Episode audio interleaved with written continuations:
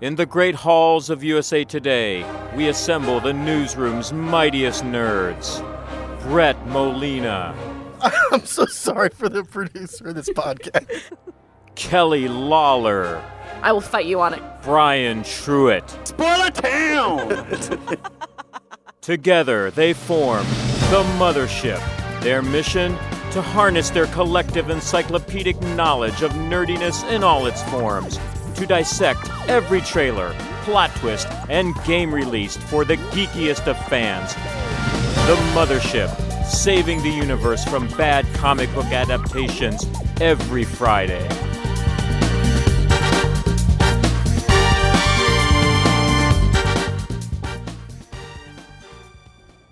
All aboard the mothership, the Geek Culture Podcast from the USA Today Network. Thanks so much for joining us, and I guess happy Friday. I don't know how happy it is. Yeah. Well, Feeling freaking fantastic. serious. Friday. yes, seriously. Um, let's meet the crew. I'm Brett Molina. Uh, I play video games, and my favorite quarantine or quarantine treat is queso. I'm Brian Truitt, and he just stole my joke. Uh, let's see, I watch movies, and my favorite corn treat, ha, is peanuts. We're in quarantine. All bets are off. Yeah. My name is Kelly Lawler. I watch TV, as is the only thing the rest of you do now. And um, my favorite corn treat is uh, sugar free jello. Um, if this is your first time listening, welcome. Uh, new episodes of The Mothership drop every Friday, and you can subscribe for free on Apple Podcasts or wherever else you like to listen. While you're on Apple Podcasts and you maybe have some free time, it would be wonderful if you could write a quick review about the show. Uh, not only do you help other fans who love nerdy pop culture find us, as a special bonus, we give a very special shout out on the next episode. So try it out. Everybody wins. It's all upside for you.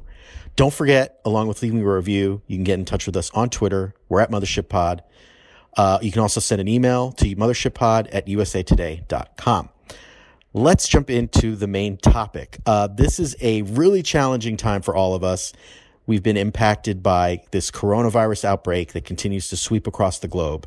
For some, it means not having a job, or it means working from home, or it's worrying about whether you or a loved one or a friend is going to be infected by this virus. It sounds like the plot of a movie we would probably discuss on this podcast, but it's all very real and all very scary. So this week, we're going to talk about the things that we're watching, reading, playing to give us an escape from reality. Before we start, though, we want to give you a heads up about how episodes, including this one, might sound moving forward. Like some of you, we're working from home separately, which means we're away from our normal podcasting studio. But thanks to technology and very patient producers, we are still recording, but it might not sound like you expect. So please bear with us as we get through this period. We have dogs at home. We might have kids that popping in here and there. So bear with us. We really appreciate you listening though. And let's get rolling. Um, Kelly, let's start with you. What has been your kind of first go to to help you escape this craziness going on? There's one TV show I recommend above all others when it comes to something that you want to lift your spirits and something that's just pure positivity and happiness, and that is The Great British Baking Show, known in the UK as The Great British Bake Off. It is one of those shows where it's all literally sunshine. It's filmed in a tent in a beautiful field in the English countryside with flowers and bees and bunnies and deer. It is about lovely, kind British people who bake very pretty, delicious looking things. And the judges describe themselves as fussy. It is pure joy. The most recent seasons are not quite as good as the originals. Programming note in the UK, it changed from a BBC show to a Channel 4 show. So it went from public broadcasting to private. They've sensationalized it a little bit. The original hosts and one of the judges are gone. But even those seasons feel like a balm in a very hard time. I have watched the show more times than I care to share with the crowd, especially since uh, Doctor Who, which I've talked about rewatching on this podcast before, is not streaming right now. It's coming to HBO Max if HBO Max cont- has its real launch date this year, which I hope it will. Um, so then we'll have access to it again streaming. But British people are lovely, baked goods are lovely. And I've noticed a lot of people have been ex- inspired to bake bread and like sourdough right now because it's sort of a long, laborious activity that takes a lot of time and care, and you might not have had time to do that otherwise. So it is inspiration for for baking for what you can do at home. So highly, highly recommend. And it is streaming on Netflix. Uh, Brian, what's your pick? Um, so I, for the longest time, I didn't want reality shows in my in my. I didn't ever want to watch them. I, you know, it's like we watched like when I was, I started dating my wife, and we would watch like Rock of Love like for hours, and like Tila Tequila, and just like all just the worst stuff imaginable. And so I like swore off of. I mean, we'd watch American Idol every now and then, and like you know, my, my wife would watch The Bachelor, and I'd kind of half watch, but I just kind of like I didn't want to watch it because just because it was it's too stupid for words. Uh, but then you know things change, and you gotta watch something to escape. So we started watching Love Is Blind, and I was just like, okay, well we'll give this oh. we'll give this a oh. chance, and it's I mean it's it's it's terrible. But it's just like, it's kind of like it's kind of calming and welcoming. It's just like to watch people just like implode. and I think, and it, you know, it's it's it's it's stupid, and you know, it's but it's it's so addictive, and like just so much of that crap is, and you know, it's it's it's comfort food. I mean, it's comfort food watching, you know, just kind of like people date in weird pods and then like oh we're gonna get married. We've never met each other. Okay let's let's you know let's go meet our parents and you know have lots of sex and stuff. And you know, it's just it's stupid. But like you know everything gets escapist and i think kind of you know like brett was saying you know kind of we're, in, we're in a weird time and kind of it's it's nice to escape some of this stuff sometimes. And uh, the reunion show sucked. But it's just you know it's it's it's a fine watch on its own. You know it's it's it's train wreck tv and you know it is what it is. Have you done have you done Love Island UK? Oh, no, I'm not. I think you guys anymore. would like that. One's enough. One's enough. nope. Gotcha. Gotcha. Nope, okay. I'm done. not a not a new genre Tapping for out. you. Just, Tapping just out. a brief escape. so the con- the concept of Love Is Blind though is everybody's oh, in an individual. explain that. Yeah. Yeah. Um, so, uh, so, so what it is? It's like speed dating, but not, but like on steroids. Whereas you know everybody's in these pot, these rooms, and there's like kind of like a wall you can't really like I don't know what it is like a window or something where you can't see through it, but you know someone's on the other side, and and so they just I guess they go on dates and you know and they talk to people and they get to know each other and it's all about like you know falling in love with somebody without actually seeing them, falling in love with who they are and what they represent, their beliefs, and you know that that sort of nonsense. And and so you know, it's like again, it's like speed dating. If you know, it's not it's not a dated term at this point, but so you know, they go on these dates every day. And then like some people fall in love. You know, some people have like multiple lovers and, and people that they're into. Um, so it's it's kind of it's just like the old you know regular dating shows, but it's it's you know you're you're you're waiting to see what happens when they finally do see each other.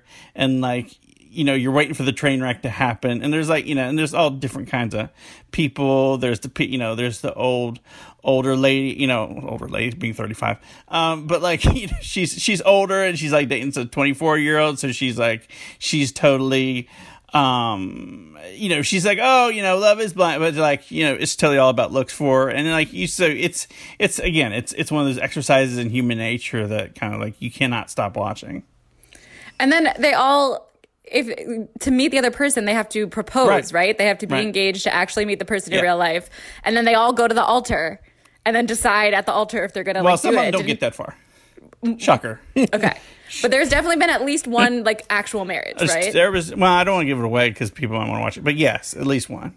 Wild. Yeah, but it's it's um, like a throwback. And again, it's a throwback to like to the 2000s of like craptastic dating shows. But it is a comfort food. It's like the mac and cheese of like and on Netflix right now. There's much, there's many other things on Netflix to watch that are better. So maybe get to that if you get, you know, if you see, if you watch The Witcher and you watch Sinner and you watch Love, Locke and Key, you know, just get to it when, you know, you'll know it when you need to get to it. Sometimes you just need mac and cheese, you know. Exactly. it's like, yep, man. I like. I'm having had the steak, this filet mignon, and like all this, all this good stuff. I feel like some mac and cheese, and then you love is blind. It's right there for you. Well, there you go. Um, so I always go anytime I need to like get my escape from reality, I tend to go toward the sitcom. And the newest one that I've discovered lately is Schitt's Creek, which is, I'm only a few episodes in, but so far it's pretty hilarious. It stars Eugene Levy and Catherine O'Hara. They're this very wealthy couple with two kids, and they have this elaborate mansion, um, and they're just super wealthy. And everything gets taken away from them. I believe, I think they were defrauded by their manager or something like that. And then they have to basically start over. And the way they start over is the only asset they have left is this small town they bought as a joke called Schitt's Creek. So basically, they end up in this really crappy motel and they're living in adjoining rooms. And so it's just basically about them coping with this kind of new reality where they're basically broke and they're trying to kind of rebuild themselves. And it's absolutely fantastic. Chris Elliott plays the mayor of the town. His name is Roland Schitt, which is awesome. But then, uh, I love Eugene Levy and uh, Catherine O'Hara. I've loved them since Best in Show. I think they are just a fantastic couple on screen and they just bring this like really great comedic chemistry. And so I've always loved their work. So when I heard about the show and these two, I jumped right in.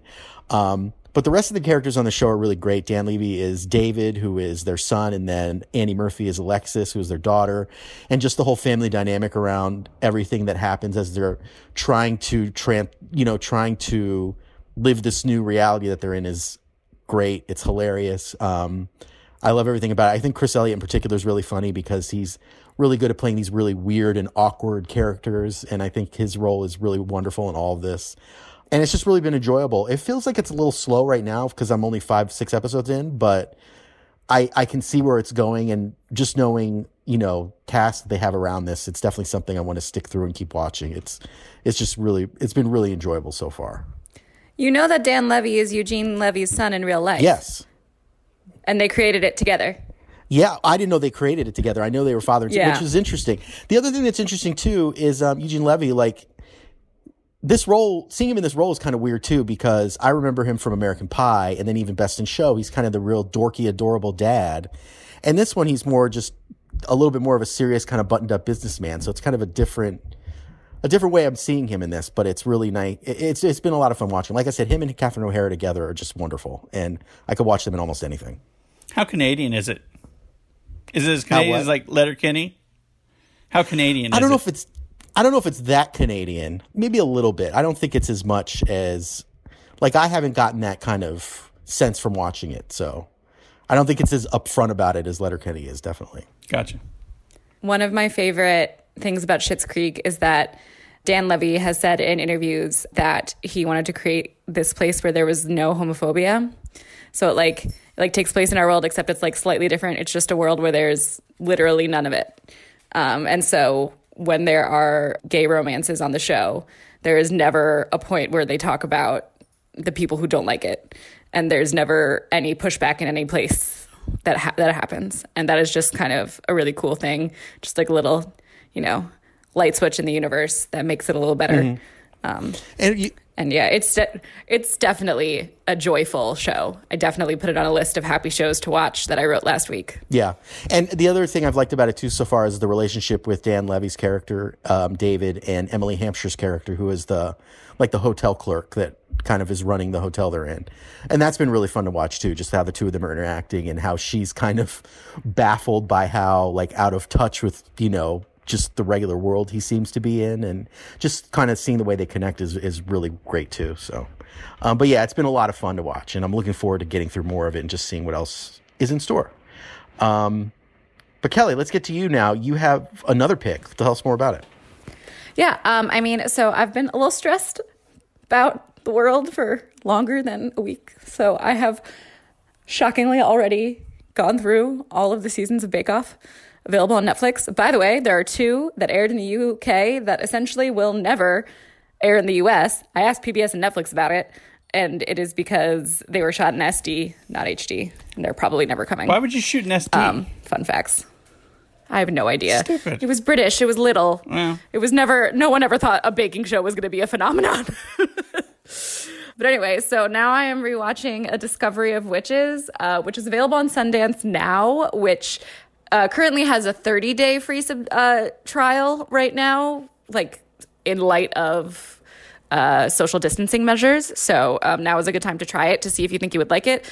You can, not that I advocate canceling right away, but you can totally burn through the first season of A Discovery of Witches in 30 days. It's only eight episodes. It's a great fantasy show for people who like the Vampire Diaries, uh, Buffy, and urban fantasy, where it's like, oh, it's the real world, but then there are like vampires and demons and witches. Um, and it is about uh, this woman who's a witch, but she's not really into it. She's like, no, I, am just going to go. She's a PhD. She studies history. Um, and then she sort of comes across this magical book that, and she's the only person who can read it, and it freaks everyone out in the magical world. She meets this vampire played by Matthew Goode, who is really, really, really excellent at playing a vampire. If you know anything about Matthew Goode or have even seen a picture of him, um, he's well suited to being a vampire and you know they kind of fall in love while at the same time everybody in the magical world is like but the book the book and everyone's freaking out and the, the woman who like shunned magic magic is maybe a little more powerful than she realizes and it's like not the most unique story in fantasy I have ever seen, but it is very well acted and very addictive. The episodes are about 40 minutes long, so they they go really quickly, but like not too quickly. Um, and so it's one of those shows that you can just like completely devour. Cast all has great chemistry. It's got Daniel Ezra in it, who is the star of All American on CW. If you like that show, uh, he is actually British. So hearing him with a British accent after watching him on the CW play a um, LA high school football player is quite shocking. But uh, all in all, I really love a Discovery of Witches. And there's lots of other great stuff on Sundance now. If you're looking for something that is totally different and that you've never thought of before, because maybe you've scrolled through Netflix ad nauseum. But um, highly recommend it. Lots of great independent and foreign stuff on there. Sounds awesome. Um, Brian, what's your next pick?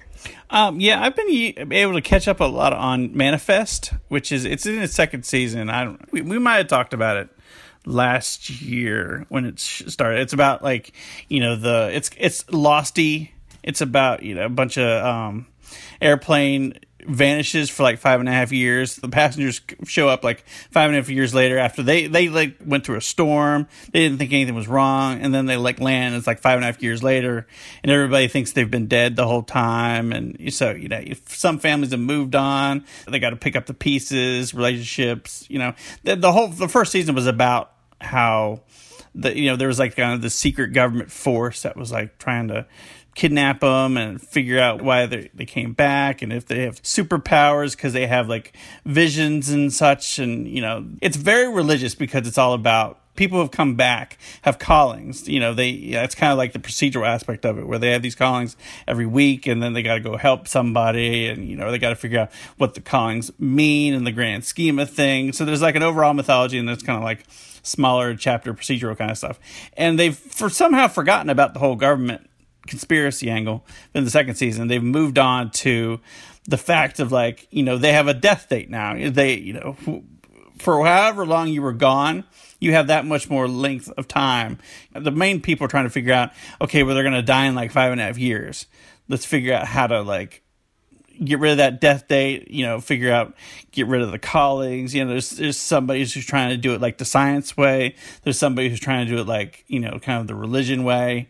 Um, so there's a lot of that kind of, there's kind of bigger picture kind of stuff about like, you know, how it, how it all kind of come, goes back to like some fishermen, like, centuries ago. It is not. I mean, it's kind of nuts in terms of like how much kind of stuff it tries to do, but it's it's kind of interesting, kind of to, to get into the fact of like Lost kind of got into religion, but didn't. You know, it, it, it you know, it kind of it was all about you know them being in purgatory the whole time, and that was kind of like the thing you thought was going to happen, or did you think they were in heaven or hell? You know, kind of they dealt they dealt with it in a way, but I think this one is very much more kind of like TV procedural everything's a lot more convoluted than Lost was, but it's kind of fun still to watch because they dig up some interesting things about, you know, cults and belief and, you know, messiahs and, you know, prophecies. And do you follow this path of destiny or you know do you dare to kind of like mess with it? And what are the consequences of that? Are you willing to kind of deal with those consequences? So i think it it does it does some interesting stuff with with religion and belief that lost didn't do. I mean it's not quite as good as lost because it's you know it's it's an nbc show that's very kind of like NBC.